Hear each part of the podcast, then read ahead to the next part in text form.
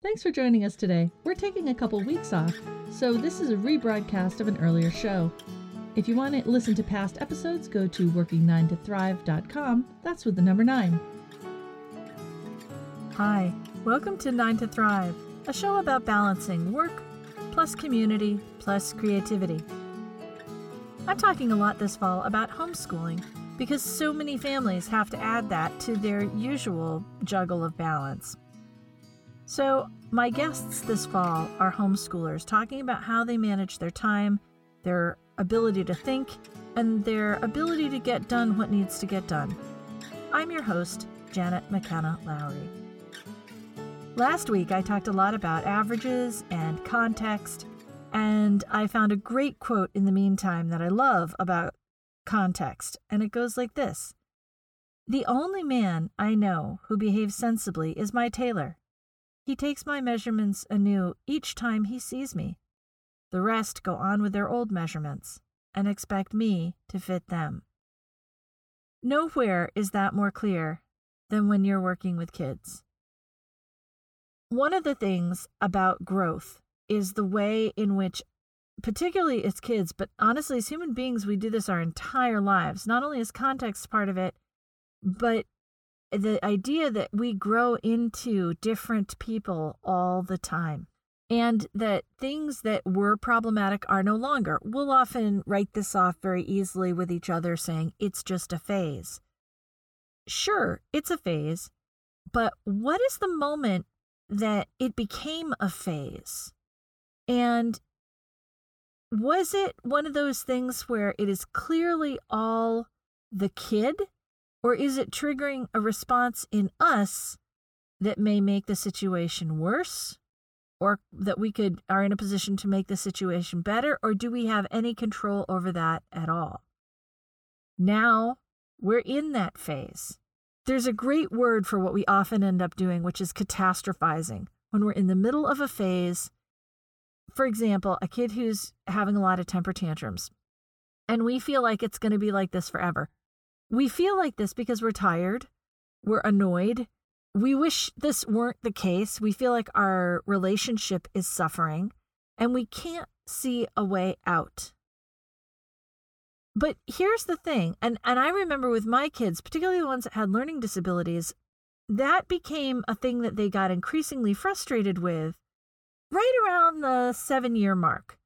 They knew there was something impeding them they knew that the expectation and, and yes they went into school but and came back out but they knew that there was something that they should be doing and it discouraged them and it angered them and it caused a certain amount of temper around being asked to read or asked to decode or doing any kind of work like that. So we had a phase.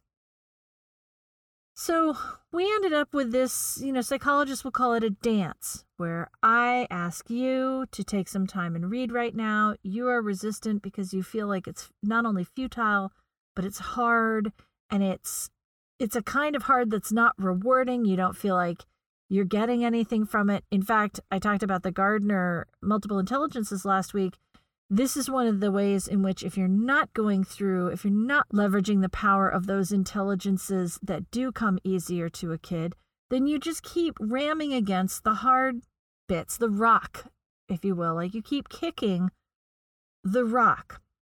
So when you're in a phase like this, you cannot see how that's going to end.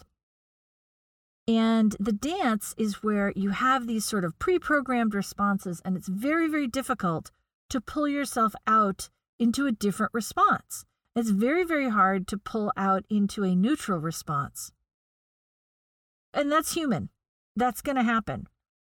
What's really interesting is to ask, especially when one of these sort of emotional storms is happening, is to ask from time to time, is this happening all the time anymore? And this is a really interesting moment in a relationship with a kid there will be a point in a phase where this trigger doesn't set them off every time. They've figured out that maybe if they draw a picture or walk outside, or if they listen to it on audio first and then go back and read, they're gonna they've they're starting to work out workarounds, but they haven't figured out how to do that every time.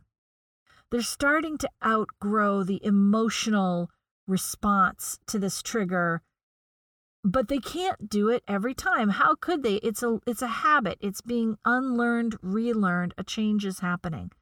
We do the kids and most importantly we do our relationships a grave disservice when we act as if the trigger is never going to be different when we catastrophize when we act as if we're never going to be beyond this it's really important to periodically ask yourself in the middle of one of these things does this happen every time anymore because chances are after a while, it doesn't. And you can start giving that grace of, hey, we've been moving beyond this. In fact, a lot of times you'll know immediately.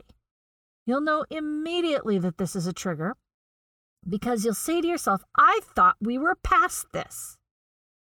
Instead of using that as a judgment of yourself or your family members, if instead you'll use it as an alert Wait, I thought we were past this. If you use it as a curiosity point, then you're much better able to say, oh, hey, growth has been happening and it's been in place, and this is just a little setback, but we're actually moving out of this, and it will give you the strength to react differently to that kid. It will give you the strength to ask more questions about what is happening right now that feels like we're being sent backwards. And maybe it's not the right time. Maybe everybody has to calm down first. Maybe people have to take a nap or get some good food or drink some water or take a walk or build a snowman or do something else first. But the basic idea is there, which is we've moved along what was different about this time. And is that difference anything that's that needs help? Anything that needs my support? Or was it really just you are exhausted you haven't slept for a couple days you said something i said something we ended up back in this place that we haven't been in for a little while there is almost nothing so hopeful as that realization that in fact you're not doomed and your relationship doesn't have to suffer all the time. That in fact, oh, this is a little setback. Oh, fine, those will happen. That's okay. This does not describe our relationship forever and ever. One thing that is completely fictional, except that it's one of those things that it's it's a fiction that you can make a reality. So I had three teenage daughters for quite a few years. And in my head, I made a decision that there was a scorecard and that there were a limited number of arguments that we could have. Big blowout fights, that there was a limited number. And it made it so much easier for me to not catastrophize and for me to give people grace and for me to give myself grace to say after one of these subsided, well that's one we won't have to do again. We had we had punched a hole on that one. We had 10 massive arguments, and the 11th one is free, like at Starbucks. Funny thought, but it really made me feel like that was finite and that there would be a point where this really didn't happen anymore. And I got to tell you, it doesn't. Everybody grows up and off they go. But it wasn't productive to spend all that time feeling bad about myself or bad about my kids or bad about our relationship. It was much much healthier to feel like, oh, well, this kind of thing happens. Now, could I have used some of this stuff about better accommodating my kids? Oh, yeah. I learned the three questions late in my kids' development, and I will give them to you good and early, I hope, which is Are you hungry? Am I hungry? Question number one. Question number two Are you thirsty? Am I thirsty? Question number three Did you sleep? Did I sleep? And if those three questions are not answered in a healthy way, we don't have this argument. And I only learned to do that boundary very late. I wish I had learned it earlier, but you know, it's a nice little present for you. And actually, I have found it incredibly useful in my life even since then. So that goes back to the idea of George Bernard Shaw saying, the measure of me as a man, that my tailor is the only one who behaves sensibly because he retakes my measurements when he sees me. It's such a brilliant phrase, even with your measurements, right? You know, I talked about how sizes mean almost nothing and there is no average. But equally, you're going to be a different person next time you try on jeans. You maybe lost a little weight, you maybe gained a little weight, you maybe, I don't know, there's a million things. Maybe you're wearing different kind of underwear. It's just things are going to be different. So the only one who really gets you is somebody who remeasures you. So that's something to keep in mind as we deal with this weird fall and try to extend as much generosity and grace to one another as we can. And I don't mean a lit- literal measurement. I'm actually anti trying to decide measurements for a kid's learning. Really, what I want to look at is growth and progress to a goal, to an agreed upon goal, and competence, working towards mastery, working towards competence. But in the greater sense of measure, like like to have the measure of someone, to really feel like you have an idea of that person as they are. I do love this idea of like taking the measure of a person. You don't want to be thought of as your child self as an adult. And I say this as an adult woman who is the youngest of six. I don't love being treated like the baby of the family. Never have, really but it was inevitable. But, you know, at this point, when I'm in my middle age, what does that even mean? Why would it be relevant? There is no more there's no more reason to be there except as sort of a pecking order. I don't love when relatives talk to me about ways that I annoyed them as a kid. I can't do anything about that. I was a child and therefore in some way was annoying as in fact children often are. And certainly, kids pretty much always annoy their older siblings. That's kind of the way of things. Uh, there's not much I can do about it. I don't love being dragged back there and held to account for it like I never progressed. I'm certainly not pestering my siblings all the time now to come and play frisbee with me, for example. So then why is this still an issue? And I want to be sure that you understand that that's true for your kids too. That as they drop ways that were ineffective to get along. That should be noted, that should be celebrated. Equally, as you figure out ways that are more effective to get their cooperation, to build respect, to have a smoother running household, that should be noted and that should be celebrated. And the last thing we should be doing is saying, oh, you've always been like this, or this is what you're always like. That is not hopeful and that is not helpful. We will never get to perfection, but we can try to work on smoother, more effective ways of being in relationship. Next up, I will be doing part two of my conversation with Allie Wicks Lim, who is an activist and community organizer who homeschools her two kids and does justice work and is just fantastic.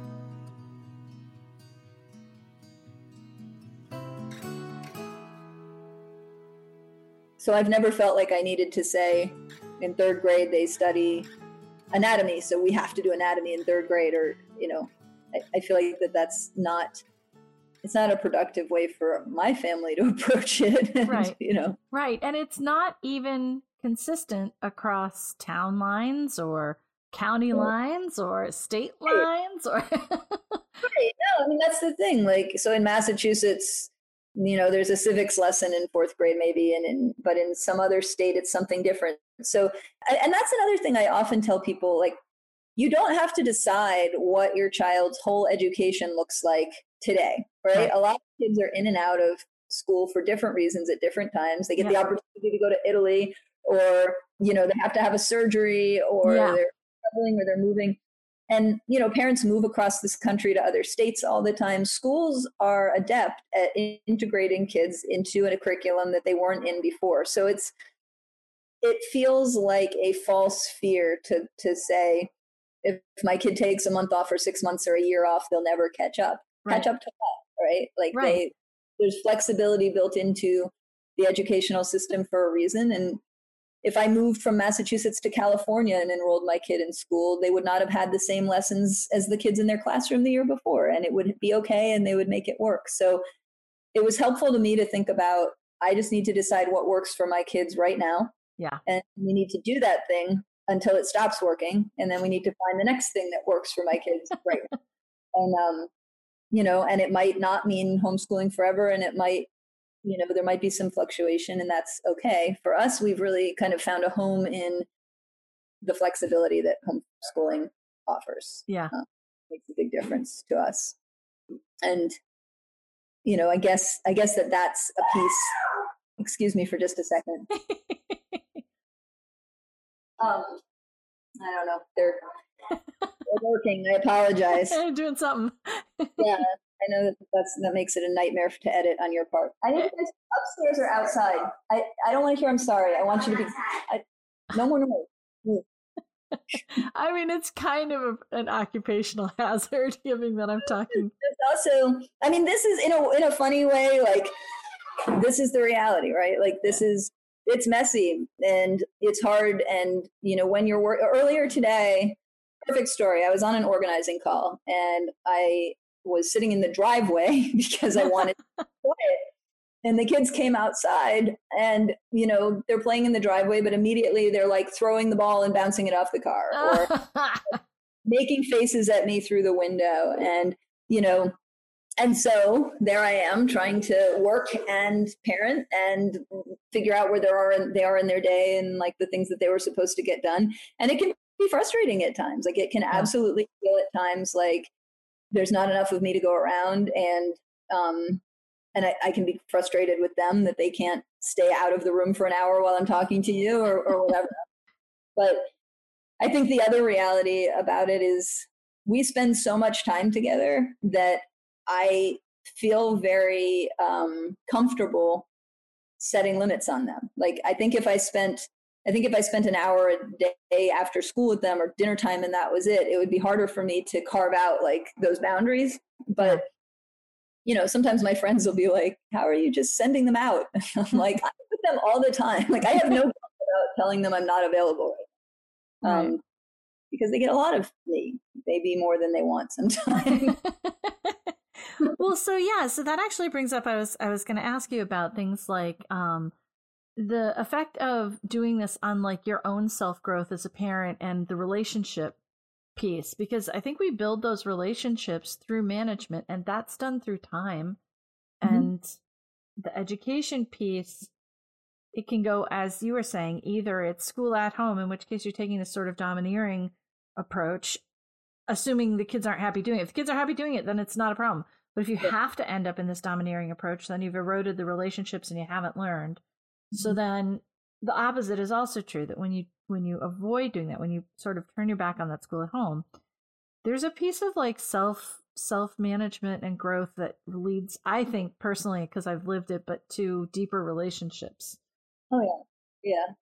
I feel like my kids know me as a much more whole person than they would otherwise, mainly because you know they're here a lot, right? So they see me I don't I'm I'm not compartmentalized in their mind as, you know, mom versus adult versus partner to my spouse versus you know they see me in part they see me communicating with adults all the time. They see me uh, communicating with kids who are not them.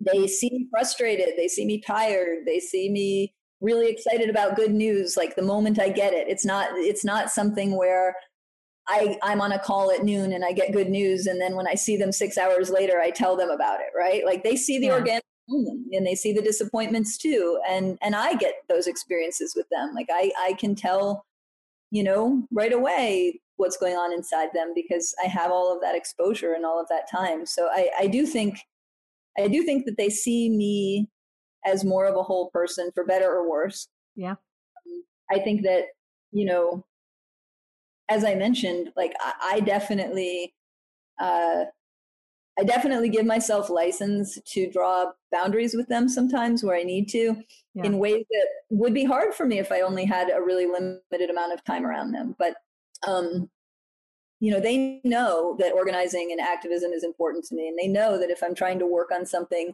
you know, that's meaningful, I don't appreciate unnecessary interruptions, right? So they they always know that they can find me if they need to.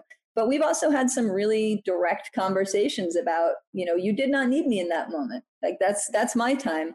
I'm available to you most of the time. And when I'm not, you need to respect that. And I, I do think that's that's easier for me because because we put in so much time together. And it's important to me, you know, I don't know how big a role gender plays, but I am raising a son, right? And I want mm-hmm. him I want him to recognize uh, women as multi-dimensional people and to honor you know the work that women do outside of their families and mm. to not be raised with an expectation that you know his needs are the only thing in the room right, right. so so i think it's important to me sometimes to just get across you're capable of doing this for yourself and you don't you don't need me in every second of everything that you do um I don't know if I answered your question. I'm trying to. I'm thinking yeah, back. it was. It was just about self growth. It was and and relationships, and that is that is a piece of it. I mean that that really is the sort of one of the things about it. Uh, you know, all the time is is parenting is a long game. Yeah, it's it's not this week, and it's not today, and it's not whether your toddler only ate French fries and wouldn't eat. Vegetables for two months. It's the long, long game, and the long, long game includes building a type of relationship that then is sustainable for him as an adult and for your daughter as an adult but also you know what i mean? Like these you're, you're sending them out in the world. It's funny I, I sometimes i feel like the older i get the more jane austeny i get because mm-hmm. i feel like you should be able to be in relationship in a way that is um, sustainable for both partners yes and that's a major job which of course distills down to is he marriageable does, does he have 10,000 a year? Right. Um, right. I, I, sometimes think about it. I remember when my babies were, when my, when my first child, my son was a baby, I was reading a La Leche League book about breastfeeding, right? Mm-hmm. And it, it said that the, the breastfeeding relationship works for as long as it works for both mother and baby. Yeah. And I it's funny because I feel like I've applied that to so many things beyond breastfeeding. you know, like I look now at uh I, I, mean, I look at that with homeschooling, and I've said to the kids, like, this is an agreement we've made together, and it works for as long as it works for both of us. Yeah. But you have responsibility to that too. Like, sometimes if my kids are giving me a hard time about something, you know, I'll just say, I'm not going to fight you on this. Like you either join me in our agreement or you don't. It either works or it doesn't. But, but if it stops working for one of us, it stops working. And, um, and I think that that's, you know, I mean, on the self growth piece, there are absolutely things I don't have the space or time for in my life that I wish I did. And I, you know, because I'm this hands on trying to home homeschool and do the work that I do. Yeah. Um, and so that can be a struggle and a tension internally. And mm-hmm. as you pointed out, I look at it from a place of no one stage lasts forever, right? So when I had a toddler, I mean, I remember thinking like when my second child, my daughter gave up naps, I thought my life was over because naps were like the time, the magical time. It's like so now I have nothing until now. Where's my adult time? It's like I wake up in the morning and it's it's a marathon, not a sprint, and there's no end in sight. And um, that's so familiar. but then there's a few years where like they need you constantly, and then all of a sudden it's fine to say we're going to do quiet reading time like separately for an hour, and um, and at nine, she can do that. And so it's not, you know, it's very easy when you're locked in one pattern or in one stage or in one conflict or moment to feel like that's what you're going to do for the rest of your life and you're never going to get out.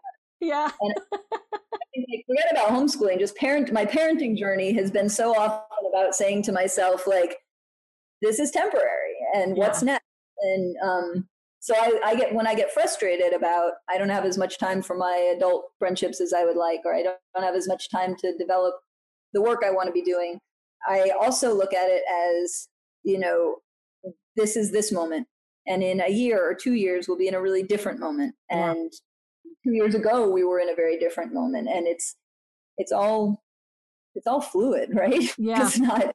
Yeah. It's funny. I, I've often observed this with my own kids and, and my own sort of, I want to say bias, and I don't mean bias in terms of sort of the, um, general use of it, but you know, like your brain has blind spots that are built in mm-hmm. biases. And one of them that I became aware of that this really, you know, resonates with was frequency, like frequency of behavior and my own tendency to catastrophize. But you know, one of my kids might be in a place where they were um, really easily frustrated by whatever things that you know I might or might not feel were important, but it wasn't really mine to to judge. Mm-hmm. And then it was happening all the time. And I got to the point where it was like, oh God, we're here again. And it would take me uh, like months to realize, oh no, the frequency has subsided. I yeah. didn't even notice because every time it happened, I felt like, I thought we were past this. And, and I remember just going, oh my God, I've got to really look. Yeah. Like every time I have this response, every time I think that, oh my God, I thought we were past this. Right. I'm going to have to like go take myself for a walk, tell everyone around me to get out of the house and take get a cup mm-hmm. of tea or something because I'm not noticing that it still triggers me, but I, it's not happening all the time. Absolutely. Once in a while, the stage is passing, and here I am. Here I am coming down like you know a ginormous ton of bricks, which mm-hmm. just makes this kid who's learning to self-regulate feel like there's no percentage in learning to self-regulate because when right. you do and the frequency's less they're all still getting just as mad at you and i was like oh right such a big i've been there and it's such a big eye opener and i i also think like I don't know. I have this core belief that it is better to model the value of an authentic apology than it is oh, oh, yeah perfection for your kids. And so, like, I don't want my kids to think I'm perfect. It's a good thing I don't because like, mission accomplished. I blew that a while ago. but, um, but I actually like I I intentionally want them to see me make mistakes and make repairs. And so, like, when I've had those moments like you're describing, um, you know, I have circled back and been like, you know what? I have to give you credit for the fact that it had been a long time since we'd gone down that particular road together. And, you know, yeah. I reacted to it because, like, I thought we were done and I don't enjoy that and I don't want to keep doing it. But, like, I should have held the fact that you've done so much better most of the time. And, and it's, so yeah i look at those moments and i think it's so easy for us as parents to go down the rabbit hole of like oh we're here again and like now we're never going to be out of this. Um, i actually think it's great for kids to hear us like and to see us model some reflection like taking space for ourselves thinking about it coming back to the conversation. One thing i'll say to my kids a lot is like what i wish i'd said is this like if i think i said something too harshly or i think i said something in a not particularly constructive way, I'll say, you know, can I have a do over? Like what I wish yeah. I had said is this. Because I want them, like you were talking about, are they going to be like spouse material and things like that? Like, like, I don't want them to hold themselves to a standard of never making a mistake. Right. That's not, that's not attainable. And um, and I, what I want them to do is have the skills to like recognize a mistake, put their ego aside, make it right do the repair find the language and and how better to teach them that than by doing it for them so. Yeah. If you're just tuning in you're listening to nine to thrive a show about work plus community plus creativity. And right now i'm talking to ali wicks lim a community organizer and activist often I have friends say like, "Oh, I screwed up," and I'm like, "No, you created an opportunity to model growth. Like, that's that's it. That's valuable." Yeah, yeah, and that relationship piece of apologizing, I I kind of feel like it can't be overstated. I only learned about um the the three part apology in maybe a decade ago, and I wish I had known about it when they were younger because I would do the parent say you're sorry, sorry, and be like, okay. I mean, that is totally unsatisfying, but I guess that's all we're getting. is because of course you know a forced apology from someone is is um right usually worse yeah and and so now i'm just such a proponent and um um and the three parts i don't know if you're familiar with this but the three parts are um ad- admitting like stating remorse you are mm-hmm. sorry not grudgingly and the second bit is to say for what very specifically yes, yes. what it is you're you're sorry for i did do some of that i did do this technique I had read somebody did where they sat their little kids on a on the stairs and you mm-hmm. can't get up until you can tell me what you did wrong. Mm-hmm. Not not your sibling. Right. You was- which means after about five minutes they start going, What did I do wrong? What did I do to you? What did and they start discussing it, which is at least a plus. But then the third one is to state how you'll avoid doing that same thing in the future. And then of course there is a little coda which is follow through. But it is yeah. the three part apology and it's it's become like this leitmotif where I see it everywhere. Like I got an MBA and we started talking about um, corporate screw ups mm-hmm. and whether you can survive as a business after a corporate or an organizational screw up. And right. and the the difference is can you do a three part apology? Is it an authentic repair and of relationship? And do you know you're in the relationship business when you're actually trying to have clients or customers or you know, buying public? We saw that really play out a lot with the Me Too movement, right? Like there yes. were a lot there were a lot of bad, damaging apologies. The whole like, "I'm sorry you felt that way." Apology. Yes, the faux apology. The faux apology, um, and then every once in a while, when you see someone model the real apology, what you're describing is the three part, which I like. I hadn't heard that language. Isn't that nice?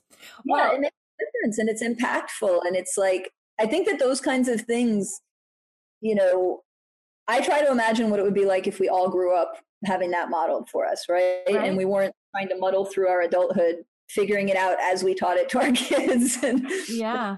I, you know, it's part of what inspires me as a parent to just say, like, how do I get these people to reach adulthood with with as as many skills as possible to just facilitate a happy, productive life, right? Yeah. Like another, another version of what you're describing, not in terms of apologies, but I remember when I learned the language, like uh, that a complaint should come with a specific request for change. Ah, so, nice. Yeah. I use quite a bit with my kids, which is like, don't come in and tell me I'm bored or I hate this or I this or I that. You know, like what is your specific request for change? What are you proposing? Like yeah. build in something that shows me that you're thinking about how to make this better. And honestly, I think that that's part of that's part of how homeschooling stays sustainable for me is shifting some responsibility onto them for me not to always be the person solving the problem. So I'm, you know, I am the parent and I'm happy to I'm happy to be a significant part of solving the problem. Right. I signed up for that to be the parent. But I, I also really oops, hold on. Um I also sorry, my computer was telling me it was going to restart, but it's I also really believe in you know, I don't want to hear all day, here's my problem, solve it, here's my problem, solve it, here's my problem, solve it. And I want them to have that growth mindset of Right. You know, I don't I don't want to take a shower right now. I would like to take my showers at night instead of in the morning because I, you know, prefer to go to bed after a hot shower. Fine. Like I care that you take a shower somewhere within this 24 hour period, right? Like but but don't like I don't always want to be the one finding the solution. I think sometimes it's really good to to, to train their minds to say like I'm not enjoying this or something isn't working for me. What would work better? And come back with a proposal. Yeah. Mm-hmm. And, and I just, the thought of that is so, it's so touching, which is a gift of agency. Mm-hmm. I mean, it's yes. a little bit of a demand for agency, but then it is a huge gift of yeah. agency. Um, yeah. Because this is what would work better for me. And sometimes they don't know. I mean, yeah. that's okay. Like, obviously, if we always had the solution built into the problem, all of our lives would be a lot easier. And you know, I'm I'm fine with my kids saying, I don't I don't know how to fix this, but I'm unhappy about this. But if that happens one out of three times and the other two out of three, they've actually already thought about a solution, I think that that's productive. And I think that that's, like you said, I think that that's agency that, that otherwise they're always looking to somebody else to, to fix yeah the issue. Um, but yeah, I, I, I love those kinds of shifts in mindset, like the three part apology or the, um, the complaint with request for, for specific request for change yeah. that just wake me up to like yes this would work better for us and well, then and it and it taps into and i actually just read a book called this and i loved it called the art of possibility oh i like that it taps you right into the art of possibility like you practice the art of right. possibility at that point which unless people are willing to all entertain ideas mm-hmm you end up in cultures where only one dominant idea becomes the culture but yeah. if you're but you know but that's not the only that is not the only framework that is not only that i would say it's the worst framework it's the one we live under but um but it is it is not the only framework and when we get out of it we end up in really interesting sort of supportable sustainable places. Yeah. Yeah well and i think that's the thing is like I feel like we have this sweet spot where the kids are learning things that matter in ways that feel healthy and I'm able to meet that need. And so a lot of my my thinking and strategizing is about sustainability. Like how do we make this sustainable? We you know, sometimes the kids will say our friends went to Disney World, like how come we don't go to Disney World? Our friends got to go on a big ski vacation and you know, I'm always happy to have those conversations and say, like, well, if I were working full time and you were in school, specifically public school, because anything else would cost money, right. like, um, then we would have more money to save up and do something like that. But we are making these choices to make this sustainable instead. And that's a family discussion. And, and what's really what's validating for me is that my kids have never once said, well, send me back to school. I want to go to Disney World. Yeah. Like they they have always felt like yeah let's let's make the choices that make this feel sustainable whether those choices are in how we spend money or in how we communicate with one another or how we prob- solve problems or you know whatever it is they have buy-in for this idea of this is how we want to learn and you know we we will work to make it work um, which i feel really grateful for because frankly it would be too big a job for me to do on my own if they were not willing, happy participants. Yeah. Which is not to say that they're willing, happy participants every day, all day. yeah, yeah, yeah, yeah. But I think, you know, overall the buy-in is there. So yeah, yeah, which is super important. It's funny you should bring up Disney World because I always felt wistful about Disney World, and then uh, relatives passed away, and we got a little bit of money, and we had to talk about what we were going to do with it and my there were so many places it could go and i had this whole i had this sort of feeling about i hadn't expected to get it and i looked around and i thought i would rather not be dying of something to have a bucket list? Mm-hmm. like what if we just did the list yeah. out of a bucket? We had it and we made this decision that we would go and even there i was kind of wistful like oh i just wanted to take you guys when you were little and really into mm-hmm. the princess things and stuff.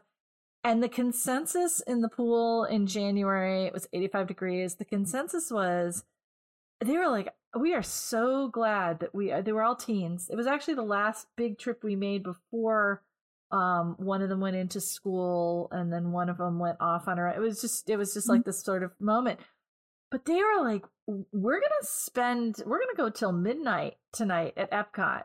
Yeah. And yesterday we just took two of us took the bus back to the hotel because we were over it. But the third one, she was, they were like, you could never have done this. No. Was no. and I remember being like, oh my god, you're right. It's actually like way more fun for all of us, including me, to right. not have to be worried about snacks. Oh, They were hungry. They went and got themselves some snacks. this is great.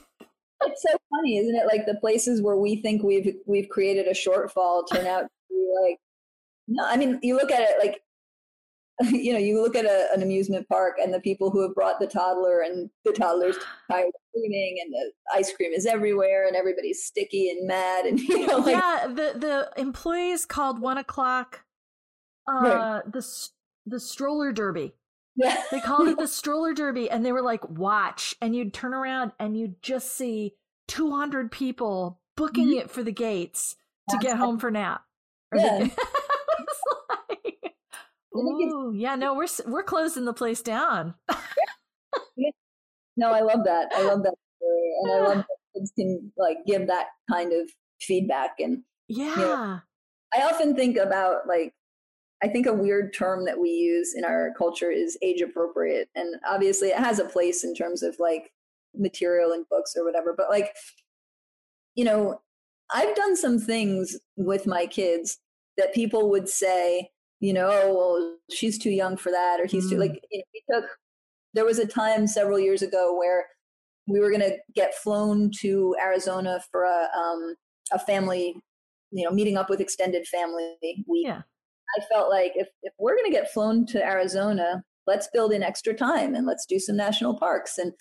Um, but how do we make that affordable? Well, we bring backpacking equipment and we bring like, you know, a cook stove and we, so long story short, I flew across the country. My partner had to stay home and work because she couldn't take off, you know, three weeks. I flew across the country with my, you know, then five year old and I guess 11 year old. And, um, and I arrived like with two giant duffel bags with like our camping equipment. And, you know, we rented a car and because all we had to do was rent the car and pitch a tent, it wasn't super expensive, but we spent right. these three weeks. We covered 5,000 miles. We covered all of these incredible like um, parks. We camped. We uh, that sounds like, wonderful. And you know, I'd have my daughter in these hikes where she's like in the bottom of a canyon, and you know, grown men are looking at her like, "What is she doing here? How is she making this?" And you know, I always, I always looked at it from this mindset of nobody's told her she can't, right? Like, right nobody said to her, "This is for big kids, so you shouldn't be here." Um, and it has created this super resilient little girl whose like default is, "Of course I can do this." Like you know. Right. And I laughed because she came back and she went to one of these like nature classes for homeschool kids, and and they were on a the, the teacher told me they were on a, a, nature walk and a kid was really whining and complaining about being tired. And I guess she turned to him and she said, Not like you're at the bottom of a canyon or something. in her mind, she was like, "What are you complaining about? This is nothing." Get some perspective. And so I look at it, and it's like, you know, someday, someday they're going to look back on their childhood and be like, "Is it weird that like I backpacked to Half Dome, seventeen miles?" Six yeah like that's an unusual thing for a six year old to do but it doesn't cross her mind that she can and she right. enjoys it. and i think that that's a gift that I'm really grateful for. Like I get so much time with them that I know them really well and I know yeah. their capabilities and I know what's too much and and you know it might not be what conventionally looks like too much, but I can it gives me the freedom to give them experiences that they wouldn't have if I was following the like you know hikes to take children on. yeah. Yeah. Yeah. Oh, that's terrific. Well, thank you. Thank you, Allie Wixom, for being with me today. This was a really delightful conversation. This was really fun. Thanks for having me. As human beings, we're well wired to be aware of our environments. And one of the things I find really helpful as a human being with all sorts of neurodiverse people is doorways. Doorways are a transition point, and it's always a transition time to go through a doorway. So, if you are a person who ends up with a lot of forgetfulness, a lot of scatterbrained, feeling disorganized, feeling chaotic, you're not accomplishing something as a human being, and that these things should be simple. They shouldn't be simple, they are what they are. But I'm going to advocate for the bump check. That's what it's called. In your mind, and you'll have to do this for six weeks to get this as a new habit. That's what it takes for human beings and dogs, for that matter, to learn a new habit.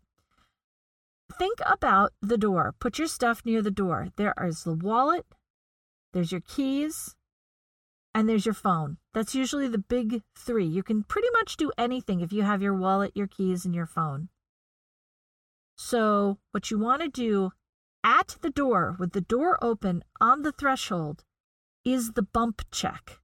So, you want to imagine it a couple times first, and then you want to put it in practice, even if you just do it for pretend, and you say out loud, bump check, and you check for your wallet, pat where you put your wallet, check for your keys, hold them in your hand, check for your phone, and now you can leave.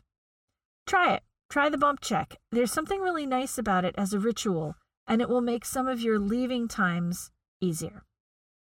One truly effective tool that I had as my kids were growing up was the calendar, which I will call the leaderboard. It's a specific way of creating a calendar to minimize the amount of law degrees you have to have as a parent. we know that we are called to adjudicate nonstop disputes between our kids. And kids have a very finely attuned sense of injustice and right and wrong. Maybe they get some things wrong here and there, maybe they're mistaken, but they really value that things are equitable or fair and drag parents into making a judgment on this around the clock.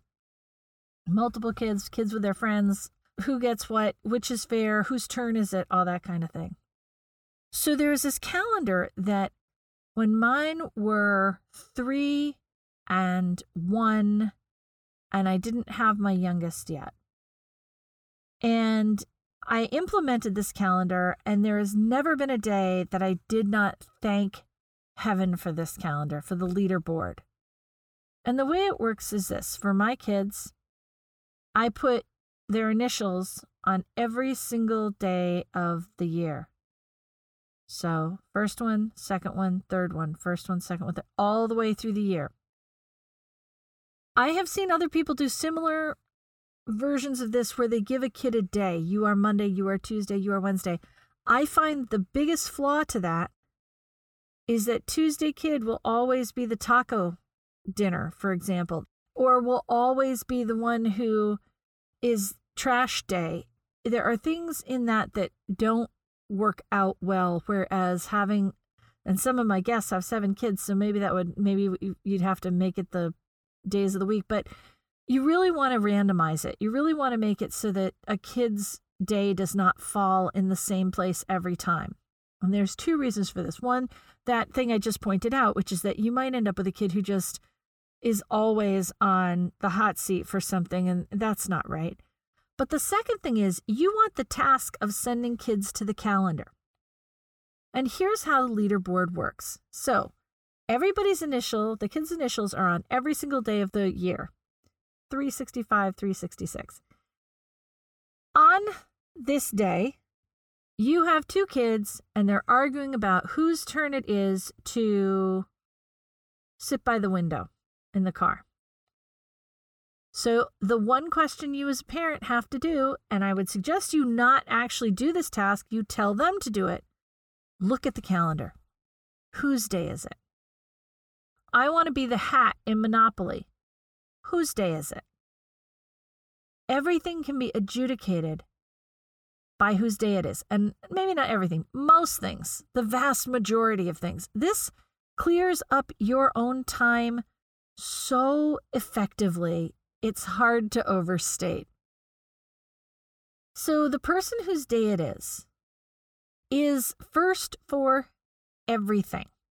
And that's why it's not good to put it on like a regular Tuesday or something like that. So, in other words, if today is Junior's Day, then Junior gets the window seat that they like. Junior gets the mug that they like best. Junior gets to pick which chores of the open chores that he gets to do. But Junior is also the one that's asked to help me unload the dishwasher.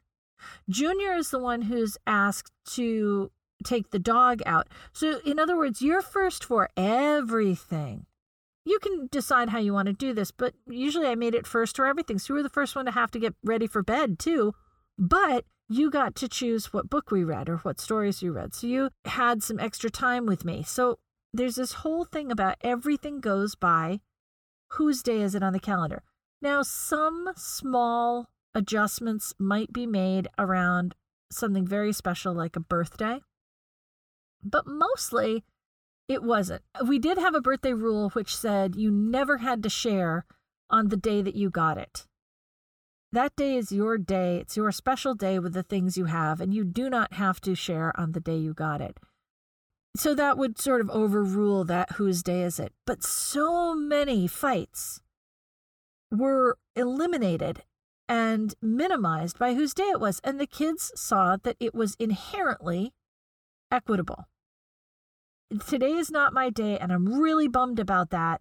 But I am second in line. Tomorrow's my day, so I'll get the second pick of what's left. But also, the day after tomorrow is my day, and I'll be first in those things. They get that at incredibly, I mean, at three and one, my kids got it when it was just two of them on the calendar.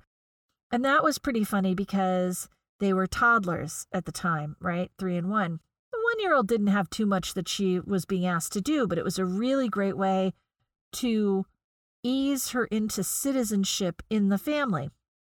What I loved about it is that when it was the youngest's day and the oldest wanted to have her way, I would say, here's a yesterday was your day and tomorrow was is your day. So you have twice as many.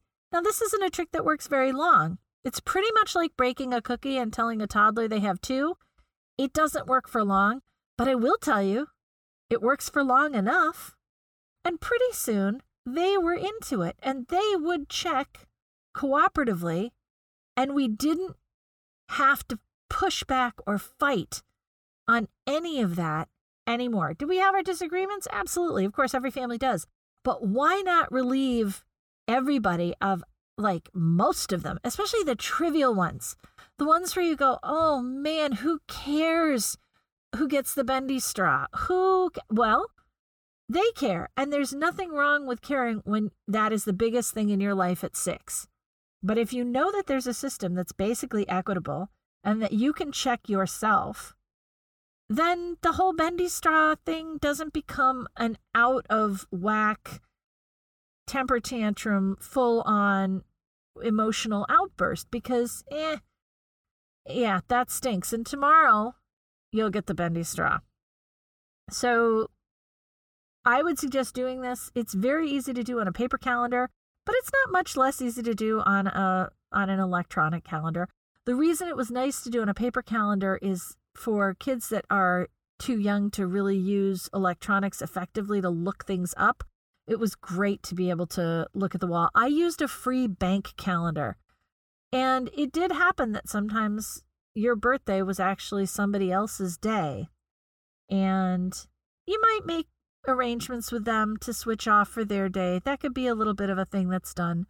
But that was so rare. I talked a couple weeks ago about the Pareto principle. It takes care of 80% of issues. So that'll give you a good break. And that will give you what it'll do is give you, it'll help you reclaim your time. Time that's spent not fighting is time spent doing something else pretty calmly. Or if you're not calm, go find a pillow to hit or some running to do or uh, some leaves to jump in or snow to jump in or something like that. But it lets the relationships be preserved and it lets the peace of the house be sort of a default peace, which is this is something that is up for negotiation, but there's already a system in place that tells you how the negotiation is going to proceed unless it's bigger than that. And that can be dealt with. There's the 20%. Those are the pieces that really need better attention. So that's the leaderboard, and I cannot recommend it enough. I went to a talk once by a mediator on kids and conflict, and he said, you know, we always frame conflict as bad. It's not necessarily, right? It's a very good skill. Negotiation's a phenomenal skill to have. One some of us you know, spend adult lives pursuing because we didn't get it as kids. And being able to understand how it works is phenomenal. Being able to understand how to navigate conflict without I don't want to say without anger, because sometimes anger is useful, but without an emotional toll on yourself or without destroying a relationship and without toxicity, right? So being able to do that is a really great adult skill. And this guy was saying, you know, consider conflict to be a valuable way of learning about the world, learning where its edges are, learning where other people end. And this talk was really fascinating. And after it was done, I went up to him and I said, okay, so we do this leaderboard system.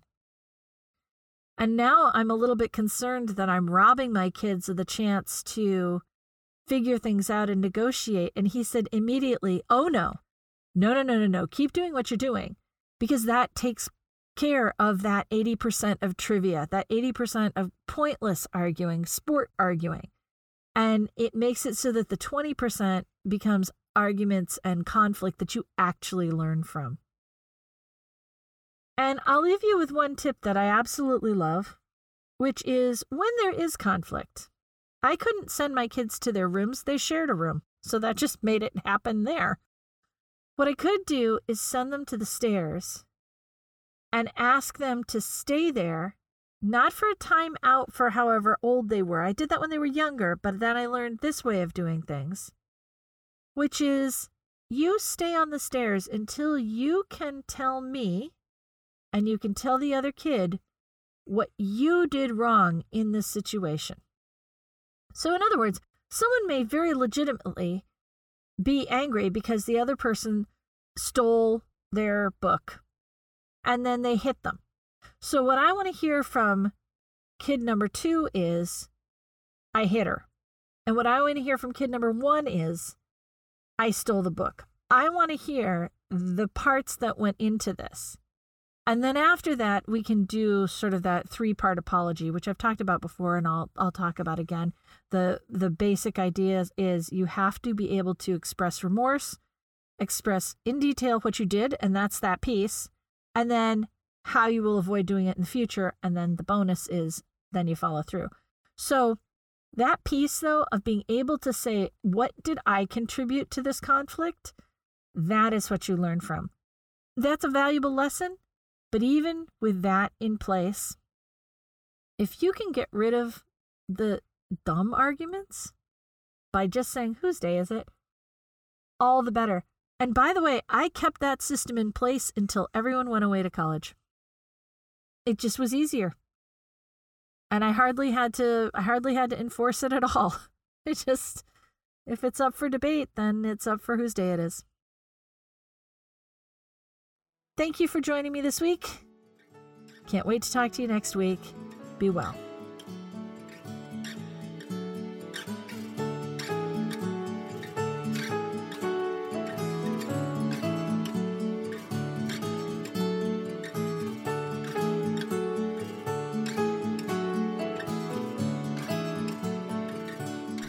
That's it for this week's 9 to Thrive podcast. Be sure to visit working9tothrive.com, that's with the number 9, to access show notes, find resources, and join the conversation. Thanks for listening.